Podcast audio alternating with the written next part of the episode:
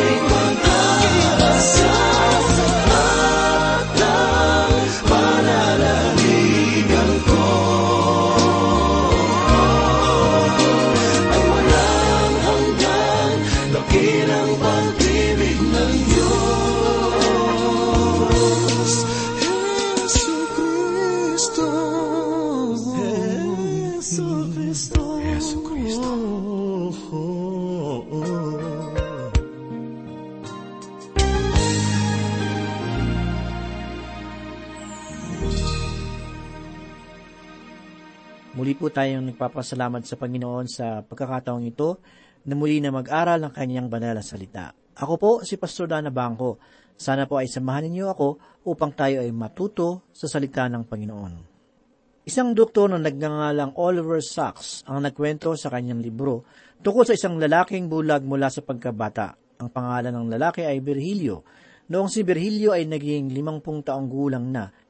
Noong si Virgilio ay naging limampung taong gulang na, siya ay dumaan sa isang paggagamot upang mapagkalooban ng paningin. Ang gamutan ay naging matagumpay. Si Virgilio ay nakakita, ngunit ang pangyayaring ito ay hindi naging madali para sa kanya. Sapagkat ang kakayahan na makakita ay naiba sa kasanayan na makakita. Ang unang karanasan ni Virgilio sa mga bagay-bagay na kanyang nakikita ay naging masalimuot. Wala siyang problema sa mga kulay at larawan na kanya nakikita, Ngunit ang pagsasaayos ng mga ito sa madaling paraan ay napakahirap para sa kanya. Natutuhan rin ni Virgilio ang pagkakakilala sa mga bagay, ngunit ang kanyang nakagawi ang asal ay tulad pa rin sa isang bulag. Ang sabi ng kanyang manggagamot, kinakailangan ng isang tao na mamatay ng bulag upang muling mabuhay na nakakakita. Ang pagkakaalam sa katotohanan ni Kristo ay hindi lamang malaman ng sinasabi ng kanyang salita, kundi baguhin ng kanyang salita. Tayo sa ating kasalanan ay tulad ng bulag na mahuhulog sa hukay. Hindi natin makita ang liwanag ng Panginoong Hesus sapagkat balot ng kapangyarihan ng kadiliman ng ating buhay. Sinabi ni Apostol Pablo sa ikaapat na kabanata ng Epeso talatang labing walo at labing siyam ganito, na nagdilibang kanilang mga pangunawa, palibhas ay nahiwalay sa buhay na Diyos, dahil sa kanilang kamangmangan, dahil sa katigasan ng kanilang mga puso, sila'y naging manhid at ibinigay ang kanilang sarili sa kahalayan, sakim sa paggawa ng bawat uri ng karumihan. Ito ang dahilan kung bakit ang pagpapahayag ng mabuting balita ay hindi kaibig-ibig sa pandinig ng marami sapagkat sinabi rin ni Apostol Pablo sa ikaapat na kabanata ng ikalawang Korinto talatang tatlo at apat ang ganito. At kahit ang aming ebanghelyo ay natalokbungan pa, ito ay may talokbong lamang sa mga napapahamak. Sa kanilang kalagayan, binulag ng Diyos ng sanlibutan nito ang pag-iisip ng mga hindi mananampalataya upang huwag nilang makita ang liwanag ng ebanghelyo ng kaluwalhatian ni Kristo na siyang larawan ng Diyos.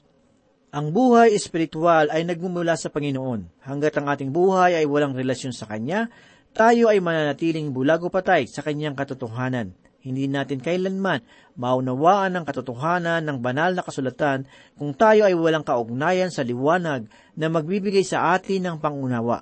Sa madaling salita, ang taong isinilang muli sa Espiritu ng Diyos ang tanging makababatid ng mga bagay ng Panginoon. Ito po ang paksa ng pagbubulay-bulay na ating tatalakayin ngayon na ating matatagpuan sa ikatlong kabanata ng unang Juan talatang siyam hanggang labing dalawa. Basahin po natin ang ikasyam na talata. Ang sino mang ipinanganak ng Diyos ay hindi patuloy na nagkakasala, sapagkat ang kanyang binhi ay nananatili sa kanya at hindi siya maaaring magkasala, sapagkat siya ay ipinanganak ng Diyos. Ang katagang ipinanganak ng Diyos ang siyang kahulugan ng muling pagsilang ito ang nais ipabatid ng Panginoong Hesus ng kanyang sinabi kay Nicodemo sa ikatlong kabanata ng Juan talatang pito ang ganito, Huwag kang magtaka na aking sinabi sa iyo, kailangan kayo'y ipanganak na muli. Ang sabi ni Apostol Juan, ang sinumang ipinanganak ng Diyos ay hindi patuloy na nagkakasala. Hindi ito nangangahulugan na ang isang mananampalataya ay hindi na nagkakasala, kundi hindi na namumuhay sa pagkakasala ito ay dahil sa sinabi na ni Apostol Juan sa ikalawang kabanatan na kung ang sino man ay magkasala, tayo ay may tagapagtanggol. Sa harap ng Ama, si Kristo na siyang matuwid. Gayun may para sa kalooban ng Diyos, nais ng Panginoon na tayo ay huwag magkasala. Ito ay ating mababasa sa ikalawang kabanata, unang talata. Ganito po ang sinabi, Mga muntikong anak, ang mga bagay na ito ay isinusulat ko sa inyo upang kayo'y huwag magkasala.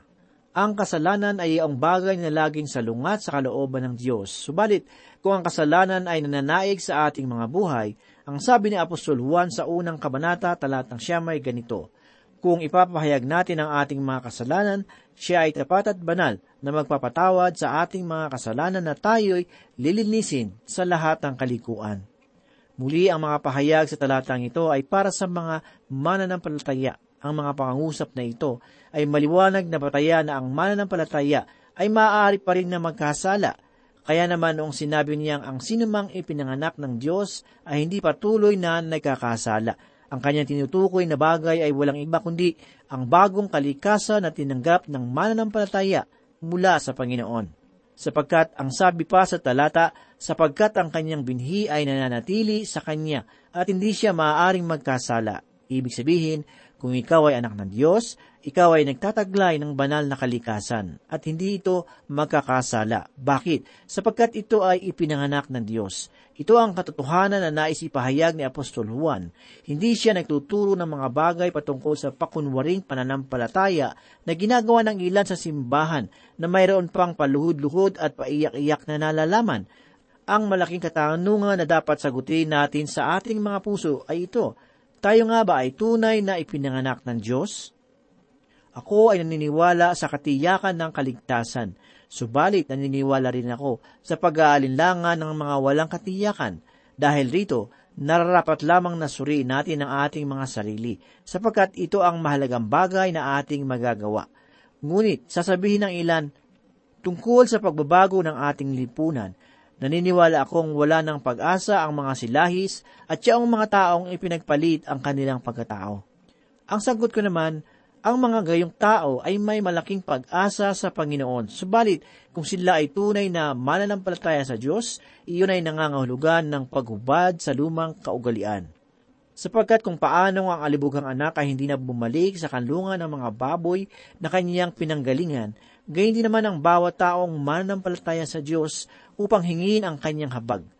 Ang taong ipinanganak ng Diyos ay magkakaroon ng malaking pagnanasa sa kanyang puso na lumayo sa kasamaan at mamuhay sa ilalim ng pangangalaga ng kanyang ama. Dahil kung tunay nga nating natanggap ang bagong kalikasan, mananabik tayo na tuparin ang kalooban ng Diyos. Gayunmay sa kabilang dako, mahalagang tandaan natin na ang lumang kalikasan ay hindi pa naaalis sa ating mga buhay, kung kaya't maging si Pablo ay nananangis na ganito ang sinasabi sa ikapitong kabanata ng Roma talatang labing apat. Kahabag-habag na tao ako, sino ang magliligtas sa akin mula sa katawang ito ng kamatayan? Kaibigan, tanging ang banal na espiritu lamang ang makatutulong sa ating mga kahinaan, sapagkat kung iyong tatanggapin na ikaw ay walang magagawa laban sa mga kasalanang bumabalot sa iyong buhay, ang Diyos ay mayroong kaparaanan, at siya ay may kakayahang iligtas ka kung ninanais mong lumaya. Ang sabi po ng talata, sapagkat ang kanyang binhi ay nananatili sa kanya at hindi siya maaaring magkasala, sapagkat siya ay ipinanganak ng Diyos. Ganito pa ang sinabi sa ikasampung talata. Sa ganito nahahayag ang mga anak ng Diyos at ang mga anak ng Diablo. Ang sinumang hindi gumagawa ng katwiran ay hindi sa Diyos, pati ang mga hindi umiibig sa kanyang kapatid. Sa aking palagay, ang kinakailangan ng mga mananampalataya ngayon ay magpakita ng tunay na kabanalan, sapagkat marami sa atin ang napagkakamalang mula sa ibang tahanan. Ganito ang ibig kong sabihin, ang mundo ngayon ay pinananahanan ng dalawang pamilya, ang katuruan tungkol sa pangkalahatang pagkaama ng Diyos at maging sa pangkalahatang kapatiran ng mga tao ay walang katotohanan masasabi kong ang gayong uri ng paniniwala ay kabulaanan. Ito ay dahil sa ang banal na kasulatan ay hindi nagtuturo ng ganitong uri ng kaisipan. Hindi minamasda ng Diyos ang lahat ng tao bilang kanyang mga anak. Pakinggan natin ang tuwirang pananalita ng Panginoon doon sa ikawalong kabanata ng Juan talatang apat na apat.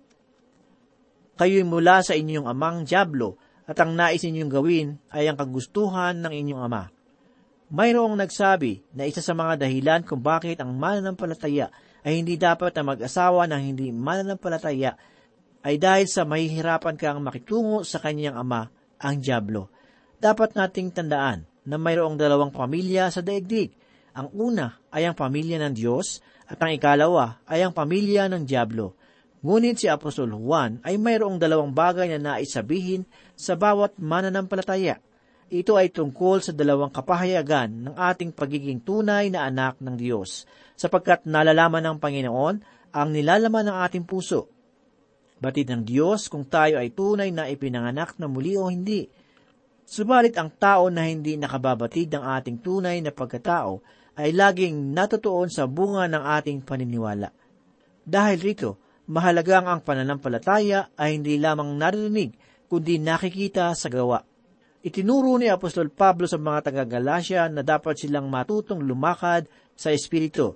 Ito ay dahil sa hindi natin magagawang mamuhay sa kabanalan sa ganang sarili natin. Sa ikapitong kabanata ng Roma ay natuklasan ni Pablo ang dalawang bagay sa kanyang buhay. Ang una ay ang lumang kalikasan at ang ikalawa ay ang kahinaan ng bagong kalikasan.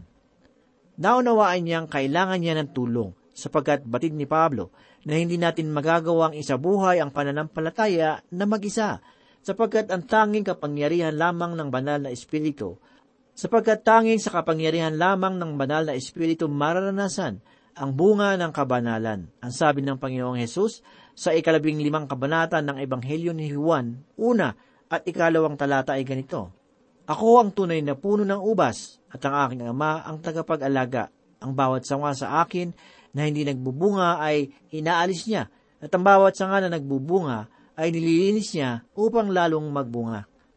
Kalooban ng Diyos na tayo ay mamunga, gayon may sa kabila ng pamumungang ito, ay naroroon ang paglilinis ng Panginoon sa ating mga buhay. upang tayo ay magbunga ng mabuting bunga. Subalit mula sa madilim na bahagi ng ating pagkatao ay naroon pa rin ang lumang kalikasan na nagbubunga ng pita ng laman. Ang bunga niyon ay hindi kaaya-aya at hindi nararapat na ipagmalaki. Ang sabi ng Panginoong Yesus sa ikapitong kabanata ng Mateo talatang dalawampu ay ganito, Kaya't makikilala niyo sila sa kanilang mga bunga. Tungkol rito ay sinabi ng isang dalubhasa, Oo nga't ako ay walang karapatan na maging hukom sa iyo, subalit ako na may tagapagsuri ng iyong bunga. Ang sabi pa sa ikatlong kabanata ng unang Juan talatang sampu ay ganito, Sa ganito nahahayag ang mga anak ng Diyos at ang mga anak ng Diablo. Ang sinumang hindi gumagawa ng katwiran ay hindi sa Diyos, pati ang hindi umiibig sa kanyang kapatid. Ang pahayag na ito ay kakikitaan ng dalawang maliwanag na pangungusap sapagkat hindi na mahalaga kung anong uri ng tungkulin o katatayuan mayroon ng isang tao, sapagkat kung isang tao ay walang pagnanasa na mamuhay para sa Diyos, siya ay hindi tunay na anak ng Diyos. Hindi rin ito sinasabi na ang isang abalang magagawa sa simbahan ay isang ang anak ng Diyos, kundi ang sabi ni Apostol Juan, ang sinumang hindi gumagawa ng katwiran ay hindi sa Diyos. Ang pangungusap na ito ay hindi natin mapasusubalian sapagkat ito ay nagmula sa bibig ng isang apostol na kinasihan ng banal na espiritu. Ang sabi pa sa talata, pati ang hindi umiibig sa kanyang kapatid. Kaibigan, iniibig mo ba ang iyong kapatid sa Panginoon? Kung ikaw ay tunay na mananampalataya, iibigin mo ang iyong kapwa mananampalataya.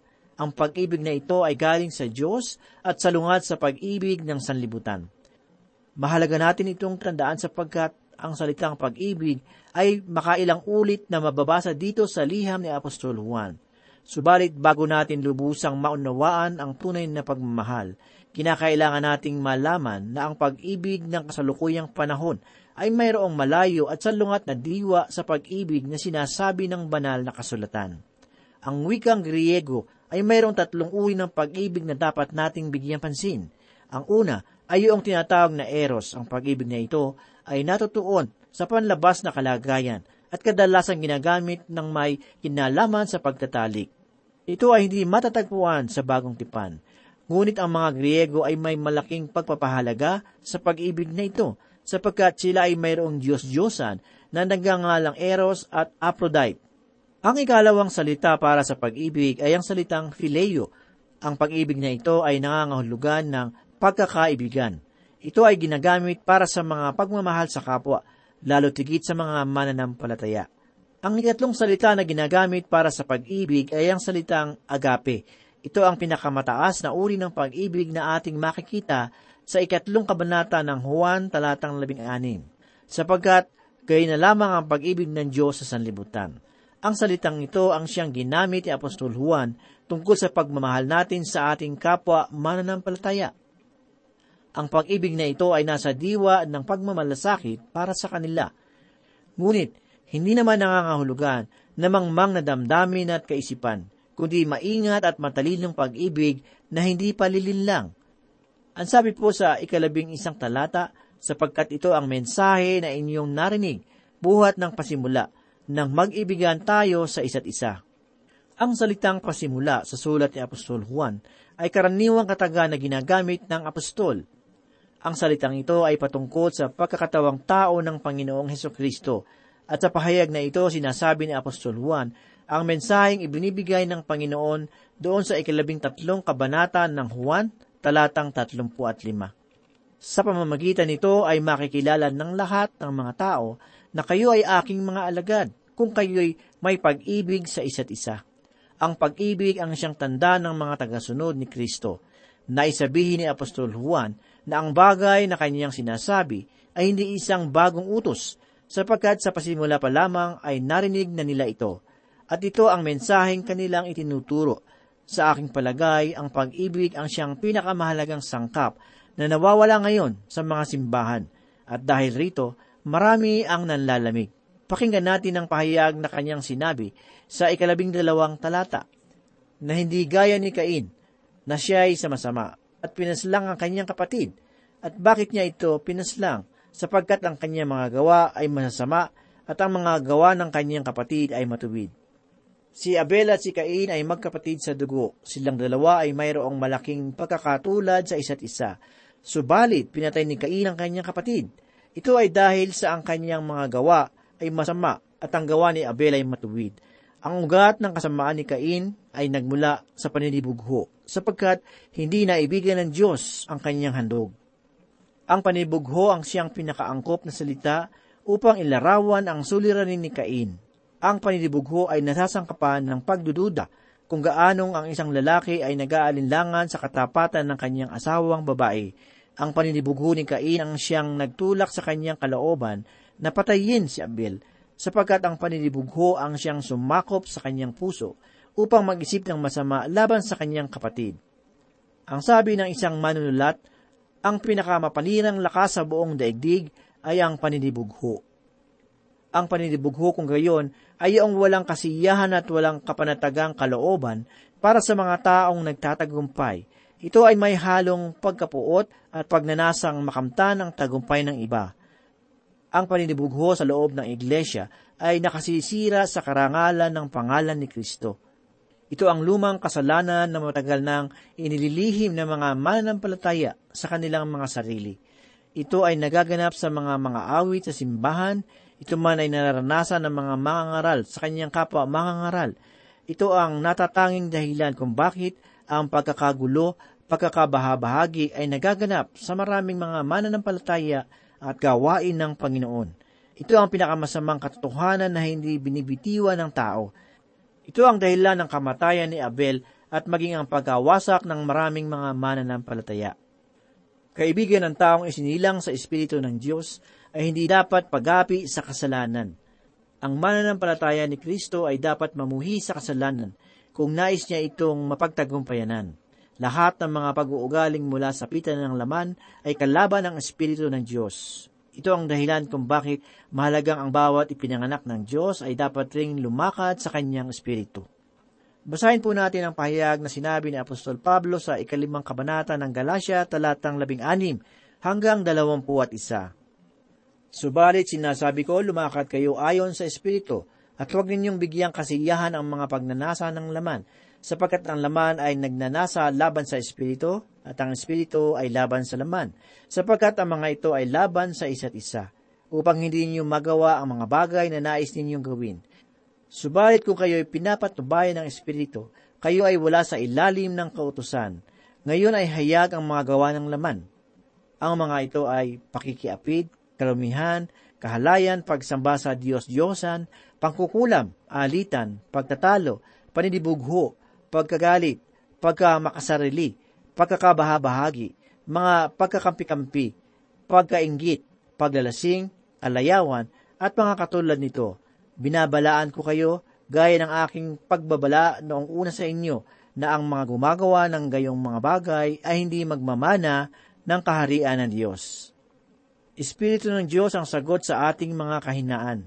Ang buhay espiritual ay magkakaroon lamang pala ng kabuluhan kung ang banal na espiritu ay hahayaan nating kumilos sa ating buhay sa pamamagitan ng banal na kasulatan. Ang pahayag na ito ni Apostol Pablo ay isang hamon para sa atin. Dapat tayong magpasya kung ano ang gagawin natin sa ating buhay pananampalataya. Sino ba ang pinagahari natin sa ating mga isipan? Ano ba ang dakilang hangarin ng ating puso? Saan natutuon ang ating pananalig at pananabik? Kaibigan, kung ang sanlibutan, kayamanan at sarili pa rin ang nagahari sa ating mga buhay, mahalagang suriin mo ang iyong sarili, sapagkat sinasabi rin ni Apostol Pablo sa ikatlong kabanata ng Kolosas, una hanggang ikatlong talata ang ganito. Kung kayo nga'y muling binuhay na kasama ni Kristo, ay hanapin ninyo ang mga bagay na nasa itaas, na kinaroroonan ni Kristo, na nakaupo sa kanan ng Diyos. Ituon ninyo ang inyong pag-iisip sa mga bagay na nasa itaas, hindi sa mga bagay na nasa ibabaw ng lupa, sapagkat kayo'y namatay na, at ang inyong buhay ay natatagong kasama ni Kristo sa Diyos. Kaibigan, isipin mo ang iyong kalagayan kay Kristo. Kung ikaw ay isang mananampalataya ng Panginoong Hesus, sino si Yesu Kristo sa iyong buhay? Ano ang kapangyarihan ng kanyang kamatayan at muling pagkabuhay para sa iyo? Ang ibang pagkasimulang muli sa Espiritu ng Diyos ay karanasan lamang o isang pagbabago. Kaibigan, saan nakatuon ang iyong isipan sa mga sandaling ito? Ano ang nagahari sa iyong puso? Mayroon bang puot, paninibugho at pagkaingit na nananahad sa iyong kalooban? Kaibigan, sinabi ni Apostol Juan na ang taong ipinanganak ng Diyos ay hindi na nagpapatuloy sa pagkakasala. Bakit hindi mo ibigay ang lahat ng laman ng iyong isip at puso sa Panginoon? Kung ikaw man ay nag-aalala dahil sa mga iyong mga pangangailangan, kung ikaw man ay nag-aalala dahil sa mga iyong kung ikaw man ay nag-aalala dahil sa mga pangangailangan na dulot ng kahirapan, bakit hindi ka umiyak sa Diyos? Ibuhos mo sa Panginoon ang laman ng iyong puso.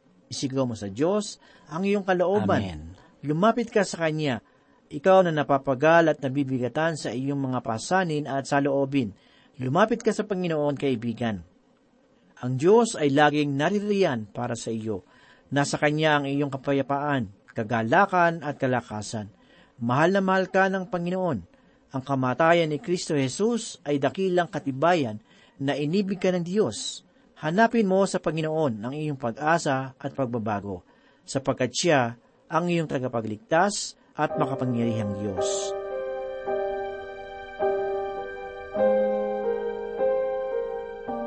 Manalangin po tayo. Salamat muli, Panginoon, at kami po ay muling natuto sa iyong mga salita. Ito po muli ay nagbigay sa amin ng kalakasan ng aming kaluluwa at muling nagpatibay ng aming pananampalataya sa iyo. Tulungan mo po kami, Panginoon, na maging matagumpay at sumunod sa lahat ng iyong tagubilin sa iyong mga salita. Ito po ang aming samot dalangin sa pangalan ni Jesus. Amen.